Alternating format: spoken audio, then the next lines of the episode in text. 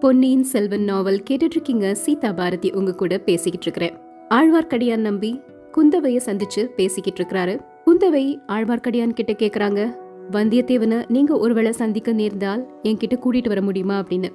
அதற்கான அவசியம் ஏற்படாத தாயே அவனே உங்களை வந்து சேர்வான் அப்படின்னு சொல்றாரு ஆழ்வார்க்கடியான். இதுக்கப்புறமா என்ன நடக்குது? அப்படிங்கறத இப்போ தெரிஞ்சுக்கலாம். அத்தியாயம் நாற்பத்தி ஏழு ஈசான சிவபட்டர். ஆழ்வார்க்கடியான் குந்தவை தேவியை பார்த்துட்டு அவருடைய அண்ணன் ஈசான சிவபட்டரின் வீட்டுக்கு போறாரு. ஈசான சிவபட்டர் கோவில்ல பூஜை செஞ்சுக்கிட்டு இருக்கிறாரு. அவர் சிவாலயத்துல இருக்கிறாரு. ஆழ்வார்க்கடியான் பெருமாளை தரிசிக்கிறவர் சிவனுக்கு எதிரான பேச்சுக்களை பேசிக்கிட்டு இருக்கிறவர் அப்படிங்கிறது நமக்கு நல்லாவே தெரியும். இது ஈசான சிவபட்டருக்கு பிடிக்கவே இல்லை.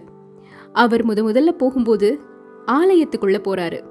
அவரை பார்த்த உடனே ஈசான சிவபட்டர் கோவத்தோட வெளியே வந்து கையை பிடிச்சு வேக வேகமா இழுத்து இதுக்கப்புறம் இந்த ஆலயத்துக்குள்ள நீ நுழையவே கூடாது. என்ன பேச்சு பேசிக்கிட்டு இருக்க ஊர் முழுக்க? இந்த ஆலயத்துக்குள்ள நுழையறதுக்கு உனக்கு எந்த தகுதியும் கிடையாது. வீட்டுக்கு வேணா வா. வீட்ல வந்து சாப்பாடாக்கி போடுறேன் சாப்பிட்டுட்டு போ. ஆலயத்துக்குள்ள கால் எடுத்து வைக்காத அப்படின்னு திட்டி அனுப்புறாரு. ஆழ்வார்க்கடியான் அதை கேட்டுட்டு எதுவுமே பேசாம மௌனமா ஈசான சிவபட்டரோட வீட்டுக்கு போறாரு. அங்க அவருடைய மனைவி இருக்கிறாங்க. அவருடைய மனைவிக்கு ஆழ்வார்க்கடியான் மேல நல்ல அபிப்பிராயம் உண்டு. அவங்க சாப்பாடு வச்சு கொடுக்குறாங்க. சாப்பிட்டு முடிச்சுட்டு அந்த திண்ணையில அப்படியே படுக்கிறாரு. படுத்துட்டு இருக்கும்போது ஆழ்வார்க்கடியானுக்கு ஒரு காட்சி கண் முன்னாடி தோன்றுது. நேற்றைக்கே அவர் அந்த காட்சியை நேர்ல பார்த்தாரு. அந்த சமயத்துல அது என்ன அப்படிங்கிறது சரியாவே புரியல. அது என்ன காட்சி அப்படிங்கறத திரும்பவும் தன்னுடைய மனத்திரையில ஓடவிட்டு பாக்குறாரு ஆழ்வார்க்கடியான் நம்பி. அவரோட எதிர் திசையில நிறைய குதிரைகள் வேகமா வரக்கூடிய சத்தம் கேட்டுச்சு. உடனே பக்கத்துல இருந்த மூங்கில் புதர்களுக்கு பின்னாடி போய் மறைஞ்சு நின்னுகிட்டு இருந்தாரு. முதல்ல வந்த குதிரை தறி கெட்டு ஓடி வர்ற மாதிரி இருந்தது. சொட்ட சொட்ட நனைஞ்சு வேற இருந்தது. அது வியர்வையினால நனைஞ்சிருந்ததா இல்லனா நதி வெள்ளத்துல முழுகி வந்திருந்ததா அப்படிங்கிறது தெரியல. குதிரைக்கு மேல ஒரு சிறு பிள்ளை உட்கார்ந்திருந்தான். அவனை குதிரையோட சேர்த்து கட்டி வச்சிருந்தாங்க. அந்த பிள்ளையினுடைய முகத்துல பயமும் ஒரு உறுதியும் சேர்ந்து தெரிஞ்ச மாதிரி இருந்தது. பின்னாடி நிறைய குதிரைகள் வந்தது. அந்த குதிரைகள்ல வேல் பிடித்த வீரர்கள் வந்தாங்க. அப்போ அந்த பிள்ளை வந்துகிட்டு இருந்த குதிரை அடர்ந்த மூங்கில் புதர்களுக்கு கீழே போக வேண்டியிருந்தது. வளைந்து தாழ்ந்து இருந்த ஒரு மூங்கில் அவனுடைய தலை முடியில சிக்கிருச்சு. குதிரை முன்னாடி இழுக்க அந்த பிள்ளையினுடைய கதி என்ன ஆகுமோ அப்படின்னு ஆழ்வார்க்கடியான் பயந்துகிட்டு இருக்கும்போது பின்னாடி வந்தவங்க வேகமா அந்த குதிரையை பிடிச்சிட்டாங்க. குதிரையின் மீது கட்டி வைக்கப்பட்டிருந்த அந்த பிள்ளைய பார்த்து பின்னாடி வந்த வீரர்கள் கோபமும் வியப்பும் திகைப்பும் அடைஞ்சாங்க. ஏதோ கேள்விகள் அவனை கேக்குறாங்க. அவன் தட்டு தடுமாறி பதில் சொல்றான். அது என்ன அப்படிங்கறது ஆழ்வார்க்கடியானோட காதுல விழல. அவன் எங்க அவன் எங்க அப்படிங்கிற கேள்வி பல முறை கேக்குற மாதிரி தோணுச்சு. அந்த பிள்ளை அவன் ஆத்தோட போயிட்டான் வெள்ளத்துல விழுந்துட்டான் அப்படின்னு அழுதுகிட்டே பதில் சொல்ற மாதிரி தெரியுது. அந்த வீரர்கள் அந்த பையனையும் குதிரையையும் அவங்களோட கூட்டிட்டு ஆற்றங்கரையோட போயிட்டாங்க. இந்த சம்பவத்தினுடைய பொருள் என்ன? அப்படின்னு ஆழ்வார்க்கடியான் நம்பிக்கை புரியவே இல்லை. அதையே திரும்ப திரும்ப யோசிச்சுக்கிட்டே இருந்தாரு. இன்னொன்னு அவருடைய மனசுல ஓடுது. காலையில நடந்து வரும் பொழுது வீதியில ஒரு தெரு நாடகம் பாக்குறாரு. அந்த தெரு நாடகத்துல கம்சன் வேஷம் போட்டுட்டு ஒருத்தன் நடிச்சிட்டு இருக்கிறான். அந்த கம்சன் வேஷம் போட்டிருந்தவனுடைய முகத்தை பார்க்கும் பொழுது எங்கேயோ பார்த்த மாதிரி தெரியுது. அதோட அந்த குரல் ரொம்ப பரிச்சயப்பட்ட குரல் மாதிரி இருந்தது. இந்த ரெண்டு காட்சிகளையும் திரும்ப திரும்ப யோசிச்சுக்கிட்டே இருக்கிறாரு ஆழ்வார்க்கடியான் நம்பி. இப்போ ராத்திரி ஆகிருச்சு. ஈசான சிவபட்டர் வந்து திரும்பவும் கோவப்படுறாரு திட்டுறாரு. அது எதையுமே காதல வாங்கிக்காம ஆழ்வார்க்கடியான் நம்பி அங்கேயே தூங்கிட்டாரு. அடுத்த நாள் காலையில கொஞ்சம் சமாதானமா வந்து பேசுறாரு. அப்புறம் மத்தியானம் உச்சிக்கால பூஜையை முடிச்சுட்டு நான் திரும்ப வீட்டுக்கு வரேன். அது வரைக்கும் நீ எங்கேயும் போகாம இங்கேயே இரு அப்படின்னு சொல்லிட்டு கோயிலுக்கு போயிட்டாரு ஈசான சிவபட்டர். ஆழ்வார்க்கடியான் மனசுல நினைக்கிறாரு ஓஹோ இதுதானா செய்தி? அப்படின்னு. அவருக்கு என்ன செய்தி புரிய வந்தது அப்படிங்கறது தெரியல. ஆனா அவர் எதையோ புரிஞ்சுக்கிறாரு ஏதோ நடக்க போகுது அப்படிங்கறத அனுமானிக்கிறாரு. அதனால ஈசான சிவபட்டர் போகும்பொழுது அவரை பின்தொடர்ந்து அப்படியே போயிட்டே இருக்கிறாரு. அவர் போய் ஒரு இடத்துல நிக்கிறாரு. அங்கிருந்து அந்த கம்சன் வேஷம் போட்டிருந்த ஆள் இப்ப வெளியே வர்றாரு. அவங்க ரெண்டு பேரும் கொஞ்ச நேரம் பேசிக்கிட்டு இருக்கிறாங்க. இது எல்லாத்தையும் ஒரு மறைவுல இருந்து ஆழ்வார்க்கடியான் நம்பி பார்த்துக்கிட்டே இருக்கிறாரு. அந்த கம்சன் வேஷம் போட்டிருந்த ஆள் யாரு அப்படிங்கிறது இப்போ தெளிவாக தெரிஞ்சிருச்சு. அவர் வேற யாருமே கிடையாது. வந்தியத்தேவன் தான். ரெண்டு பேரும் இப்போ ஒரு ஓடக்கரைக்கு வர்றாங்க. அந்த ஓடக்கரை ஓரத்தில் இருந்தது தான் பழையாறை அரண்மனை. அங்கே தான் நம்ம குந்தவை இருக்கிறாங்க. அவங்க ரெண்டு பேரும் அந்த ஓடத்தில் ஏறி அரண்மனையை நோக்கி போகிறாங்க அவங்கள எப்படியாவது பின்தொடர்ந்து போகணும் அப்படின்னு அவங்களுக்கு தெரியாமல் இன்னொரு படகுல ஏறி கரையின் இன்னொரு பக்கத்தை அடைகிறாரு. அங்கிருந்த ஒரு பூட்டப்பட்ட மாளிகைக்கு பக்கத்தில் வர்றாரு. இந்த மாளிகைக்கு அவர் வர்றதை பார்த்த உடனே காவலர்கள் எல்லாரும் பயபக்தியோடு எழுந்துச்சு நிக்கிறாங்க. மாளிகையினுடைய கதவை திறக்கும்படி ஆழ்வார்க்கடியான் சொல்றாரு. காவலர்கள் கதவை திறக்கிறாங்க. அப்புறம் அவர் உள்ள போனதுக்கு அப்புறமா வெளிப்பக்கமா சாத்தி பூட்டிட்டாங்க. மாளிகையினுடைய மூன்று கட்டுக்களையும் கடந்து பின்புறத்தில் இருக்கக்கூடிய தோட்டத்துக்கு வந்து சேர்றாரு ஆழ்வார்க்கடியான். அந்த தோட்டத்திலிருந்து பக்கத்துல தான் குந்தவை தேவியின் மாளிகை தோட்டம் இருக்குது. யாருக்கும் தெரியாம அதுக்குள்ள புகுந்து குந்தவை தேவியின் மாளிகை தோட்டத்தை அடைஞ்சிட்டாரு. ஒரு மறைவான கொடி இருந்த இடத்துல நின்னு என்ன நடக்க போகுது அப்படிங்கறத பார்த்துட்டே இருக்கிறாரு. இவ்ளோ கஷ்டப்பட்டு இவ்ளோ சிரமம் எடுத்து ஆழ்வார்க்கடியான் நம்பி வந்ததுல பிரயோஜனம் இல்லாம இல்ல. அவர் வந்த காரியம் வீண் போகல. காளிதாசன்ல இருந்து மகாகவிகள் எல்லாரும் வர்ணிக்க வேண்டிய ஒரு நாடக நிகழ்ச்சி அங்க நடந்தது. ஒரு படகுல ஏறி ஈசான சிவபட்டரும் வந்தியத்தேவனும் வந்தாங்க இல்லையா? அவங்க ரெண்டு பேரும் வந்த படகு அந்த கரையில வந்து நிக்குது. அவங்க ரெண்டு பேரும் இறங்குறாங்க.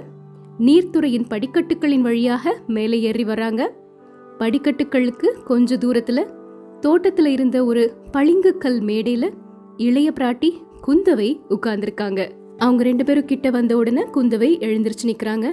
வந்தியத்தேவன் அப்பொழுதுதான் அந்த பெண்ணரசியின் திருமுகத்தை கூர்ந்து பாக்குறாரு பார்த்த உடனே அப்படியே நின்னுட்டாரு.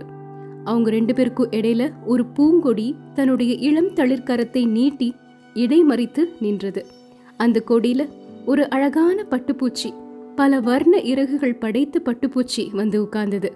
குந்தவை அவங்களுடைய பொன் முகத்தை கொஞ்சம் குனிஞ்சு அந்த பட்டுப்பூச்சியை பார்த்துட்டே இருந்தாங்க.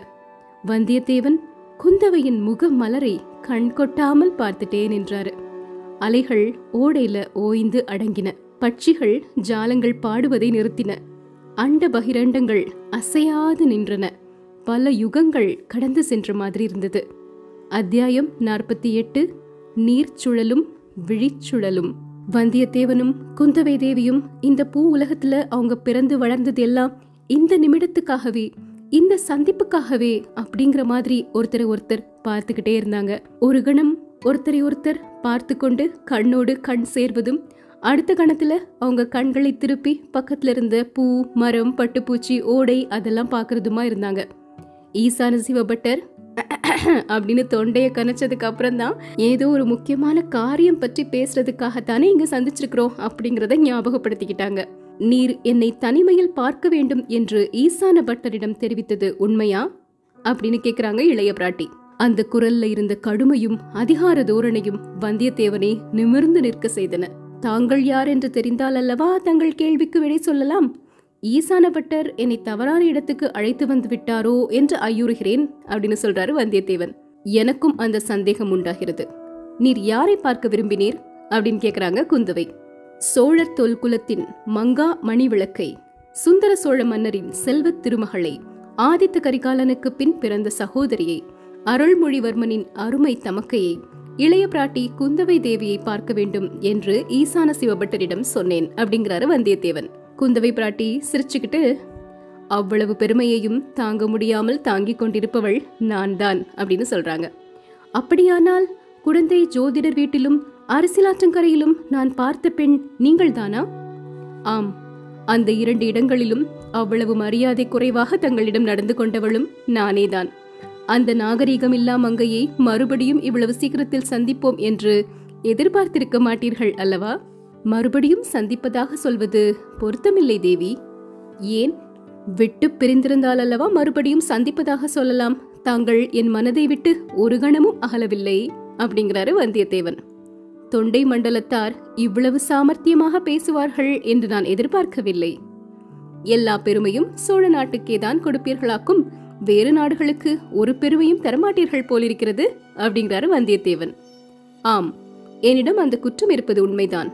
உமக்கு எங்கள் சோழ நாட்டை பிடிக்கவில்லையா? அப்படின்னு கேக்குறாங்க குந்தவை. பிடிக்காமல் என்ன? நன்றாய் பிடித்திருக்கிறது. ஆனால் இச்சோழ நாட்டில் இரண்டு பெரும் அபாயங்கள் இருக்கின்றன. என்ன அபாயங்கள்? அப்படின்னு கேக்குறாங்க குந்தவை. சோழ நாட்டு நதிகளில் புது வெள்ளம் வரும்பொழுது உண்டாகும் சுழல்கள் அபாயமானவை. அவற்றை ஒருபோதும் நம்பவே கூடாது. என்னை திண்டாடி திணறும்படி செய்துவிட்டன அப்படிங்கிறாரு. வெள்ள சுழலில் நீர் எப்படி அகப்பட்டு கொண்டீர்? பார்த்தா தண்ணில கால வைக்கவே மாட்டீங்க என்றல்லவா தோன்றுகின்றது? அப்படின்னு கேக்குறாங்க குந்தவை. என்னோடு துணைக்கு வந்த ஒரு அசட்டு பிள்ளையின் பிடிவாதத்தினால் அப்படி நடந்தது. கேளுங்கள் தேவி அந்த பிள்ளை ஒரு சின்னஞ்சிறிய பொய் சொல்ல முடியாது என்றான். அதனால் வந்த வினை அப்படிங்கிறாரு வந்தியத்தேவன். நீர் சொல்வது புதிராக இருக்கிறது. இன்னும் கொஞ்சம் விளக்கமாக சொன்னால் நல்லது. சொல்கிறேன். தங்களுடைய அருமை சகோதரரின் ஓலையுடன் தூதனாக வந்த என்னை தஞ்சை கோட்டை தலைவர் சின்ன பழுவேட்டரையர் ஒற்றன் என குற்றம் சாட்டி பிடித்து வர ஆட்களை ஏவினார். வந்த காரியம் நிறைவேறாமல் சிறைப்பட நான் விரும்பவில்லை.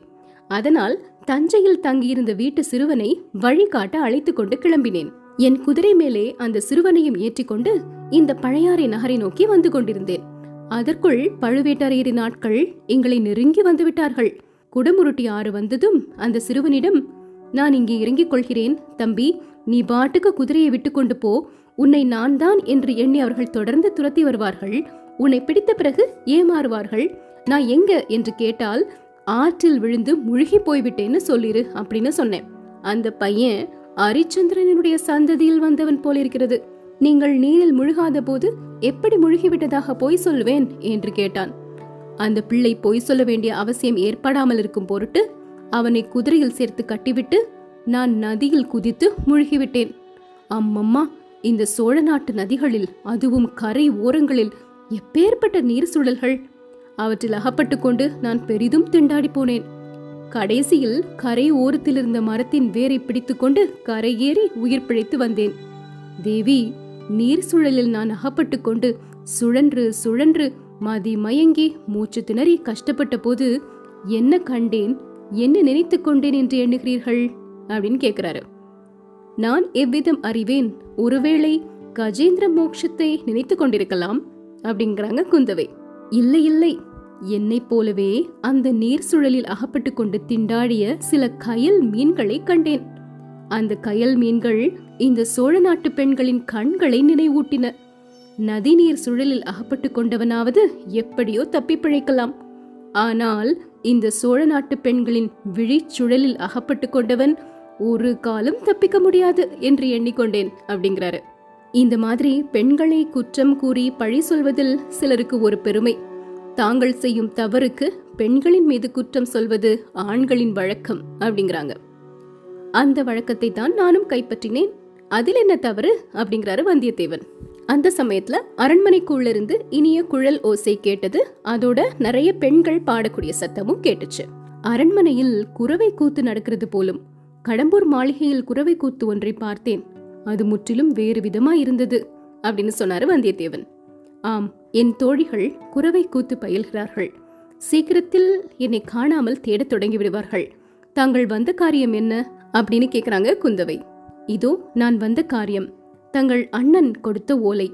எத்தனையோ அபாயங்களுக்கு தப்பி நீர்ச்சுழல்கள் விழிச்சுழல்களிலிருந்து காப்பாற்றி இதை கொண்டு வந்தேன் அப்படின்னு சொல்லிட்டு அந்த ஓலையை எடுத்து குந்தவை கிட்ட கொடுக்கிறாரு வந்தியத்தேவன்.